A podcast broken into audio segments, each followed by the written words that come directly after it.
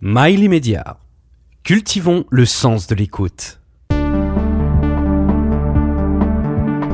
Pourquoi une émission présentée par Frédéric Taddy Yael Naïm, euh, vous avez eu trois victoires de la musique. euh, euh, Est-ce que c'est utile?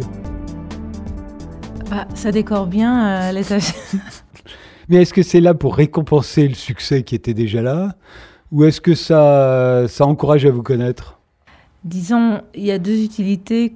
Euh, une, c'est une forme de reconnaissance qui est vraiment agréable pour le ego. Et même au-delà de ça, par- on a vraiment été sincère. On a mis des années chaque fois à faire chaque album. Donc, c'est une forme de, d'acceptation dans la grande famille euh, Voilà, euh, de c'est la les, musique. c'est les- professionnels qui reconnaissent Voilà, que. il y a que- une reconnaissance un peu officielle. Euh, et après, c'est vrai que ça relance, techniquement, ça relance toute la promo, donc ça permet de, de, de prolonger, ouais, prolonger la vie d'un album et d'une tournée. Donc ça, ça a été aussi... Parce que votre première victoire dans la musique, si je me souviens bien, c'est pour l'album euh, qui est le premier album, votre deuxième album qui marche extrêmement fort. Oui, peut-être le premier a été le plus décalé, parce que ça a été un peu euh, l'explosion dans le monde entier avec euh, la pop. On a été dans la catégorie world, donc c'était un tout petit peu en décalage. Mais après, voilà, après les deux artistes féminins, ça, ça me fait plaisir. World, euh, c'est une expression qui m'amuse toujours en France, c'est musique du monde.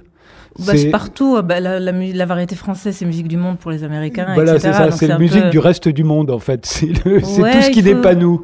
Il faudrait qu'on se débarrasse un peu de ces vieilles. euh, ouais, veux Vous venez de sortir un album euh, live solo in Paris, c'est le titre. Euh, il est dans quelle catégorie lui euh, Musique du reste du monde Il est dans la catégorie euh, si tu veux t'endormir avec une petite musique de fond. Il est dans quelle catégorie? Bah, c'est vrai que là, j'amène un peu mon bagage classique j'explose les morceaux, mais c'est un peu de la pop folk douce. Je sais pas. On va écouter tout de suite How Will I Know, un extrait comme ça, Comme ça, on pourra se faire une idée. c'est ça. Years after you've gone, I'm feeling fine. I fight to be strong. But when I'm laughing, well, it's not quite the same. Years after the tears, I swore to not let it happen again. The pain is gone, but so is the flame. Alors il faut savoir que ça a été enregistré euh, dans l'église Saint-Eustache, vous êtes toute seule au piano. Et, euh, et ça, après combien? Deux ans de pandémie à peu près euh? Oui. Voilà, puisque Night Song, votre dernier album euh, studio, lui est sorti quatre jours après le début du confinement. Ouais, Et il s'est vendu quand même. Oui, mais ça n'a pas été la même histoire que les trois premiers albums. Donc ça a été très pénible. Vous êtes une victime Euh. euh, du Covid. Bah, comme nous tous. Mais euh, non, il y en a qui sont, sont- qui ne sont, sont bah, je sais jamais dire cette phrase, S'en sont sortis. se sont sortis, c'est comme ça. Euh, ça a été pénible parce que c'était un album qui, était un virage important pour moi. Je l'ai fait, je l'ai réalisé, produit, composé toute seule. J'avais besoin de me prouver peut-être que j'étais capable de, voilà d'amener les choses jusqu'au bout. Et puis j'avais besoin de cette forme de méditation en fait, de plonger, pas avoir des avis extérieurs jusqu'à très tard en fait, jusqu'à vraiment l'étape de finalisation. Et donc j'y tenais. Euh, et ça a été hyper décevant et dur, je pense comme beaucoup d'artistes, de ne pas avoir pu vivre ce truc-là euh, pleinement. Et c'est pour ça que c'était important pour moi de préserver les quelques dates en Europe et Paris. Et, quand je me suis rendu compte que je suis, pour une des premières fois, peut-être à part la captation à la Philharmonie de Paris, où j'étais fière de aussi m'écouter hors image sur un live. D'habitude, c'était un peu difficile parce que tu donnes une énergie et c'est parce que ça sonne pas que à l'audio. Bref. Donc j'étais donc m'est venue l'idée de, de le transformer en album live pour qu'il reste une trace et que cette tournée qui n'a pas tourné bah, Eh oui, tourne un peu. cette tournée fantôme. J'ai l'impression que votre carrière euh, internationale, vous la devez euh, quand même beaucoup à Steve Jobs, qui a eu la bonne idée de choisir un de vos morceaux Bah oui. pour le lancement du MacBook Air. Bah, À l'époque, euh, une chanson qui s'appelle New Soul, qui est devenue numéro un dans le monde entier. ça peut C'est être un peu agaçant de se dire qu'on doit son, son succès, quand on a tellement travaillé pour un album, Ah. on doit son succès à, à une pub. Alors, tout dépend du point de départ. Le nôtre, c'était euh, moi, j'avais une déception un peu du music business où j'étais signée dans une major, j'étais un peu en, en- en rejet de, des relations humaines à l'époque. Et quand je rencontre David, je décide de faire mon Donc, album David, en hébreu. David Donatien, David qui est devenu le père de vos enfants. Exactement. et qui est devenu aussi producteur à part entière. Donc, à l'époque, on s'enferme pendant deux ans pour faire des balades en hébreu. À la toute fin, on rajoute Lonely, New Soul et quelques autres balades. Ah, C'est quand même une balade, New Soul. Et on s'attend à rien. Et on pensait juste que ça, ça allait être une carte de visite et qu'on allait faire après des musiques de films et qu'on allait quand même toujours continuer à faire de la musique. Mais on s'attendait pas à faire carrière avec ce projet, en étant vraiment tout à fait réaliste. Et donc, quand ce truc explose, que ce soit grâce à Steve Jobs ou grâce à... C'était tellement énorme, c'était tellement un cadeau de pouvoir, en une semaine, être numéro un alors qu'on n'a même pas bougé de l'appart et de commencer à tourner partout dans le monde, de, voir des gens au Japon qui chantent nos chansons, au Brésil, qui, qui font du yaourt en hébreu. C'était fou.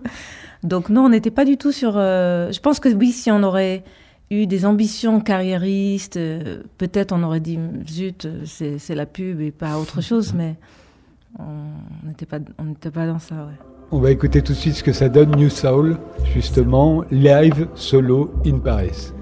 I'm a new soul. I come to this strange world, hoping I could learn a bit about what is true and fake?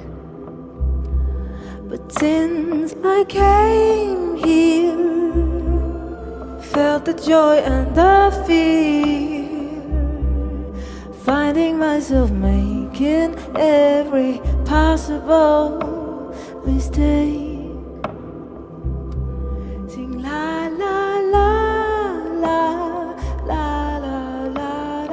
Vous avez connu euh, une période euh, assez faste en France, je crois que même vous êtes arrivé en France à ce moment-là, qui était celle de la comédie musicale. Vous avez euh, été dans les Dix Commandements, euh, composés par euh, Pascal Obispo. C'était après- pas moi, hein, c'était ma sœur. C'est vrai? Ouais. Vous n'étiez pas dans les Dix Commandements? Non, ma sœur jumelle. Ah Vous n'assumez pas en fait, c'est ça? Vous avez même repiqué dans Spartacus, cette fois-ci composé par Maxime Le Forestier. Les Français connaissaient pas tellement la comédie musicale et puis on s'y est mis, on a commencé à en, à en produire à tout va. Ouais. C'est un peu passé maintenant, mais c'était comment? Est-ce qu'on était bon? D'abord Alors, euh, disons, moi j'arrive en France, euh, je signe dans une majeure pour faire mon album, je décide de rester, alors que je voulais peut-être aller dans les pays plus anglo-saxons. Mais j'ai une famille ici et c'est. Voilà. Voilà, les portes de la musique se sont ouvertes ici. Et puis ensuite, on m'envoie faire cette audition. Et je me dis, bah super, je vais pouvoir bosser en parallèle de faire mon album. Et en plus, ça va, je devais faire ma carte de séjour. Donc c'était super. Ce que j'ai pas prévu, c'est que ça allait être très médiatisé. Dans ma tête, c'était comme Broadway ou comme, euh, tu vois, un, truc théâtral. Et, puis ensuite, t'es vraiment t'es piégé au niveau médiatique parce que ça quand même ça oriente ton image vers quelque chose qui était complètement à l'inverse de ce que j'aime écouter. Mais j'étais contente de travailler dans la musique. C'était vraiment mon premier job. euh, euh, c'est là où j'ai fait mes meilleurs premiers amis. C'est là que j'ai rencontré euh, Anne Varin, avec qui j'ai écrit Lonely plus tard, et, et France Hervé, qui est une danseuse chorégraphe magnifique. Oui, c'était une petite famille, un peu comme la télé-réalité, quoi. On se connaît tous. Non, non, non. C'était déjà il y avait 200 personnes. On était, il y avait beaucoup de gens de talent qui ont fait des trucs vraiment super après, mais c'était un super boulot. Voilà. Mais après, pour moi, c'est ça, ça a dépassé euh, ce que je peux assumer parce que j'étais pas, j'étais pas dans mon élément euh, artistique. Hmm. Donc, euh, j'ai pas honte de ça. Après, c'est la blague, c'est ma sœur, tout ça, mais c'est grâce à ça que j'ai pu acheter mon appartement euh, assez jeune et, et gagner mon indépendance. Et ensuite, euh, c'est aussi grâce à ça que j'ai pu euh, m'enfermer pendant deux ans et faire l'album et la musique que j'aime. Donc je suis pas, il faut être reconnaissant de son de son parcours. C'est juste que c'est pas la musique que j'écoute. Voilà. Par exemple, Lonely, Oui. c'est grâce aux comédies musicales, en fait. Quel raccourci. tu peux être bon en politique. quoi. On écoute Lonely, mais version Église Saint-Eustache.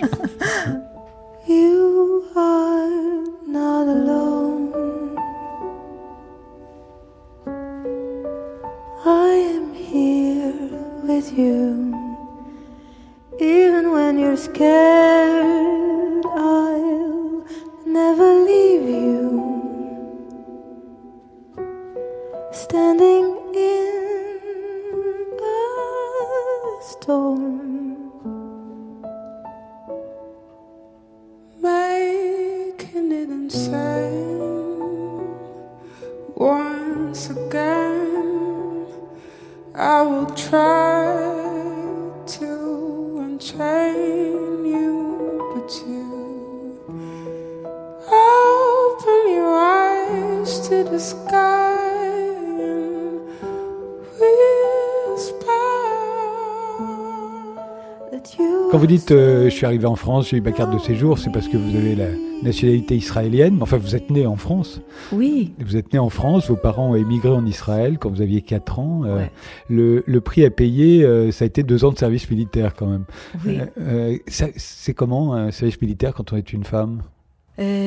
Alors, tout d'abord, j'ai été chanteuse pour le big band. De, donc, on faisait des morceaux de jazz, on faisait du police, de Hills. De...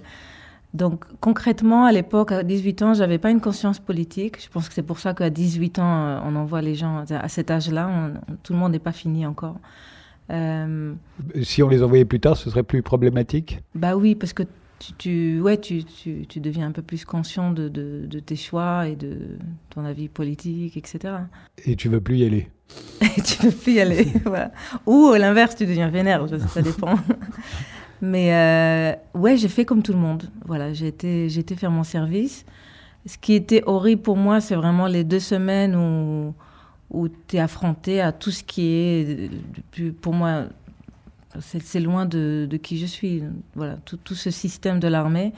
Et c'est vrai que ça ça m'a fait demander des questions vraiment fondamentales de pourquoi on est là à perdre notre temps à faire ça alors qu'il y a d'autres moyens de, de vivre. Déjà en premier, si on faisait la paix et si on traitait les autres comme on aimerait se, se faire traiter. Voilà. Donc je... C'était pas horrible à vivre parce que j'étais inconsciente et qu'il y, y avait un côté fan dans ce que je faisais. Je faisais de la musique. Donc euh, j'avais pas une- un quotidien euh, désagréable dans ce sens-là. Mais euh, ouais, c'était peut-être euh, le début de ma conscience ouais, politique. En général, euh, les jeunes Israéliens qui sortent du service militaire font le tour du monde. Après, ils se droguent énormément. en tout cas, c'est la légende qui court euh, en Israël. Ouais, c'est vrai. Disons, en Israël, il y a, plusieurs cadres qui sont un peu empressants. Déjà, c'est un petit pays, c'est comme les petits villages, pour ceux qui viennent de petits villages, petits villages ou, ou une île. Il y a ce côté, tout le monde se mêle dans, ta vie. Il y a un genre de planning à remplir. Il faut se marier à tel âge, faire des enfants à tel âge, avoir une carrière, avoir acheté la maison, la voiture. Et donc, tu n'as jamais le temps de te poser vraiment la question qu'est-ce que tu aimerais faire Qui tu es Est-ce que tu es d'accord ou pas d'accord avec euh, ce qu'on attend de toi? Et, c'est le seul créneau, après le service militaire, avant de plonger dans les études et avant de se marier, faire des enfants et avoir euh, tout ça. C'est le seul moment où tu peux respirer. Donc les gens se barrent pour un an. Ils vont souvent. Mes amis ont été en Inde, au Brésil, voilà. Et il y a voilà, il y a beaucoup de, il y en a qui font le parcours euh, spirituel, méditation, yoga, tout ça. Il y en a qui font les les rave parties et la drogue. Il y en a qui font les deux. Et vous, rien. Et moi, j'ai loupé cette, euh, cette étape. Moi, j'étais vraiment assoiffée de musique. Et déjà très jeune. Et j'avais cette, je me suis mis cette pression-là que je suis déjà en retard par rapport à, à mes idoles. Et qui étaient nés dans des endroits où ils étaient plus, mieux, mieux servis, en tout cas. Mais il faut voir vos idoles à l'époque, ça devait être Mozart et Beethoven. Non? Ouais, c'est ça. Donc, par rapport à Mozart, je suis en retard. Donc, j'étais déjà à la loose. Euh, non, mais même, euh, je sais pas, à l'époque, il y avait Lauren Hill ou même Johnny Mitchell qui a quitté chez elle très tôt et qui a commencé à, à son parcours très tôt. Moi, je, déjà, je venais d'un pays où il se passait pas grand-chose, donc je savais qu'il fallait que je bouge et j'avais hâte de, ouais, de commencer à faire ma musique. En fait, vous êtes euh, une immigrée d'un genre un peu particulier puisque vous avez émigré dans votre pays natal, la France en l'occurrence. C'est vrai. Mais c'est vrai que on en parle beaucoup en ce moment parce que parce que c'est de pire en pire, mais c'est tellement important que les pays accueillent des gens venant de l'extérieur et qu'on leur laisse, qu'on nous laisse une chance égale parce que les gens ont juste envie de, vivre, s'épanouir et contribuer, euh, donner, recevoir. En tout cas, quand on arrive quelque part, on veut, on veut vivre bien. Donc moi, j'ai eu cette chance-là. La, la France m'a ouvert les portes relativement facilement et j'ai essayé de... J'ai toujours été reconnaissante de ça. Je suis contente de payer mes impôts. Je suis contente de... Je suis fière d'être française et israélienne. C'est-à-dire, je suis fière de là où je viens.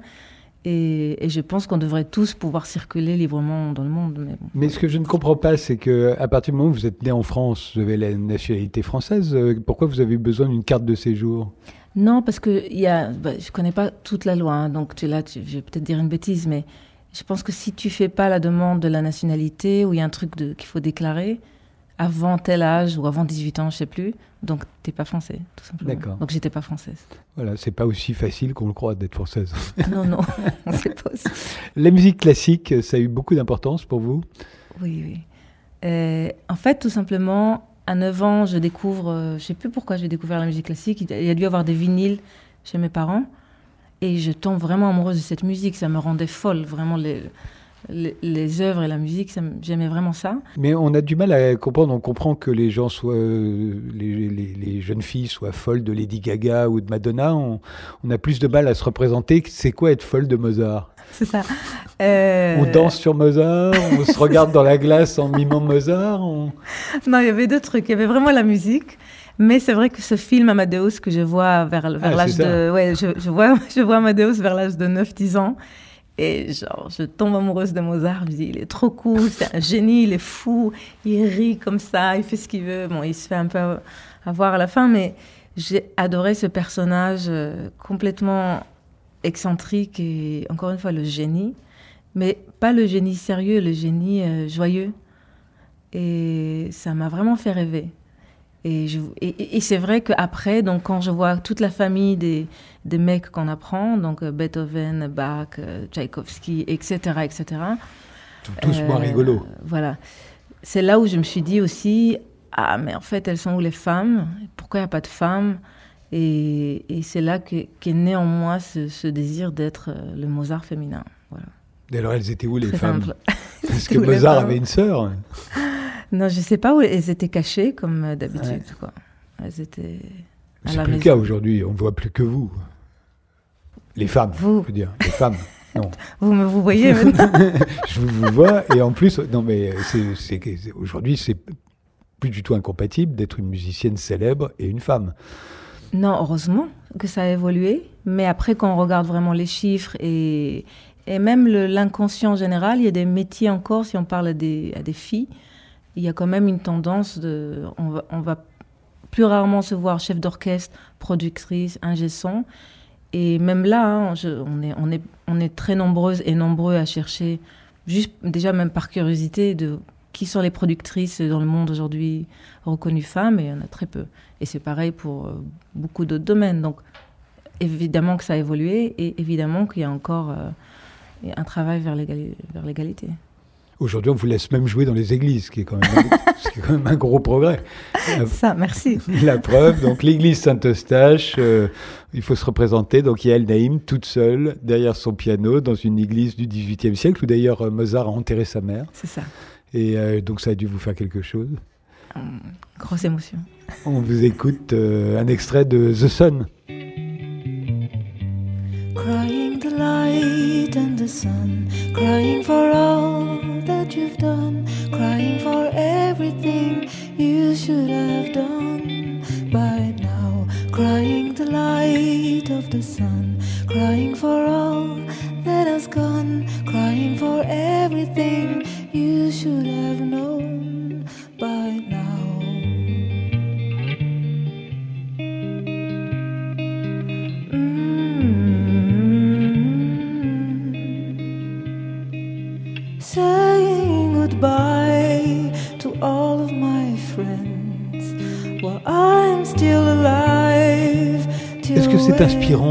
jouer dans une église En plus, une vieille église, une église qui a du passé, mais déjà une église. En tant qu'en, c'est quand même le, lieu de la musique au départ euh, en Europe. euh. Oui. Euh, moi, ça m'inspire parce que le lieu, il a un vécu, même si pas toujours gay. Euh, mais disons, la taille du lieu, le- les objets d'art, l'acoustique et tout simplement le fait d'être dans un lieu atypique qui a vécu, eh ben, ça rend toute l'expérience unique. Et euh, c'est vraiment un rendez-vous unique dans un endroit unique. Et ça, sort de cette routine de, on va dire, de carré noir, euh, euh, de salles, qui n'ont pas vécu. Donc, euh, ouais, c'est comme un rendez-vous. c'est un rendez-vous particulier avec des gens à un moment donné. Et puis, c'est pour ça que j'ai choisi aussi cette image, même si on me voit tout petit au fond, mais c'est vrai que j'avais envie de, de mettre dans le contexte. La musique a été faite dans ce lieu-là et ça a une importance. Les synagogues, il n'y a pas de musique? Non, ça nous est arrivé aux États-Unis. Il y a des synagogues euh, libérales dans lesquelles on a pu. euh, Mais dans Jouer. une synagogue normale, c'est pas le lieu de la musique. Il n'y a pas d'image non plus. Euh, non, mais de de la même manière qu'il y a des églises qui le font pas, je pense que c'est voilà, c'est les églises plutôt ouvertes à la culture et les synagogues ouvertes à la culture. Non, non, l'église, ça a toujours été. Ah bon euh, oui, oui, c'est un lieu de promotion. L'église catholique s'est toujours servi à la fois des images et de la Mm. musique pour faire sa, sa publicité. Les femmes chantaient aussi ou que les hommes? Ah non, les femmes n'ont chanté que très très tardivement. C'est ça. Même pas toute la musique baroque, euh, sous Bach, les Ouais. femmes chantaient pas. C'était les enfants, c'est ça qui faisait les voix. C'était ou les hommes. Hmm. Hmm. Donc euh, voilà. Donc je sais pas si je suis invitée à chanter dans une synagogue ou dans une mosquée, je vais y aller. hein. Oui, bien sûr. Vous prenez tout. Je prends tout. Quel est l'endroit où vous avez chanté le plus, le plus inattendu, le plus incongru? Peut-être au Brésil, il y avait cette salle qui a été, euh, comment dire, euh, une salle centrale, mais où le public est à ta droite et à ta gauche, mais pour de vrai. Ouais. Et c'est vraiment. Il n'y a personne devant. Il y a personne devant, il y a personne derrière. C'est vraiment complètement central. Mais pourquoi on se retourne pas d'un côté? Bah, tu tournes le dos à la moitié, donc c'est désagréable. Donc j'ai choisi de me mettre comme ça. Et euh, voilà, peut-être le Brésil. Le Brésil le Japon, c'était les plus hallucinants, mais peut-être plus par non, ces dispositions au Brésil et, et au Japon, parce que le public est tellement différent que c'est, tous les codes habituels marchent autrement. Donc on ne sait pas s'ils aiment, on ne sait pas s'ils participent. Exactement. Donc très silencieux. Euh, ils applaudissaient, mais dès que je commençais, tu sais, on aime bien commencer à parler, les gens continuent à applaudir, et ça fait une, genre, une ambiance, genre, on est bien. Et, et donc nous, quand, quand, quand je commençais à reparler, ils s'arrêtaient, mais tout de suite. Et donc euh, il fallait vraiment, par politesse, ce qui était agréable, mais très bizarre, on n'a pas l'habitude. Et pareil, les expressions des gens étaient très concentrées, mais comme si euh, une vraie concentration euh, méditative. Donc, euh, j'ai pas connu ça avant, et ça a été assez fou. Quand vous avez joué euh, dans, dans l'église du Saint-Eustache, on avait encore les masques à ce moment-là? Oui, Ça aussi, c'est un peu bizarre, non Ouais. De jouer devant des gens qui ont tous des masques, on ne sait pas s'ils sont contents non plus. c'est vrai. Il faut applaudir fort, du coup. Ouais, ouais. ouais. Non, mais ça, ça, ça a été super quand même, mais c'est vrai que tu vois pas les expressions. Après, il faut savoir que souvent, tu vois pas les expressions des gens parce qu'ils sont dans le noir. Ouais. Donc, euh, ça va. Le fait d'être toute seule avec son piano, Oui, ça, ça a été important pour moi. qu'est-ce que ça donne comme liberté Oui. pour une chanteuse et pour quelqu'un qui a fait tellement de tournées avec beaucoup de musiciens? C'est ça. C'est vrai que j'adore les arrangements et j'ai toujours été entourée par euh, des, un chœur, des, euh, des cordes, des, des batteries, basses, tout ça. Et votre mari en plus, Et mon mari. et qui est percussionniste. hein, Qui est percussionniste. David. Et, et ça a été très libérateur de rentrer en connexion avec le piano et de pouvoir faire ce que je veux, comme je veux, quand je veux. Et, aussi par rapport à, l'énergie et, au public et ce qui se passe pendant le concert.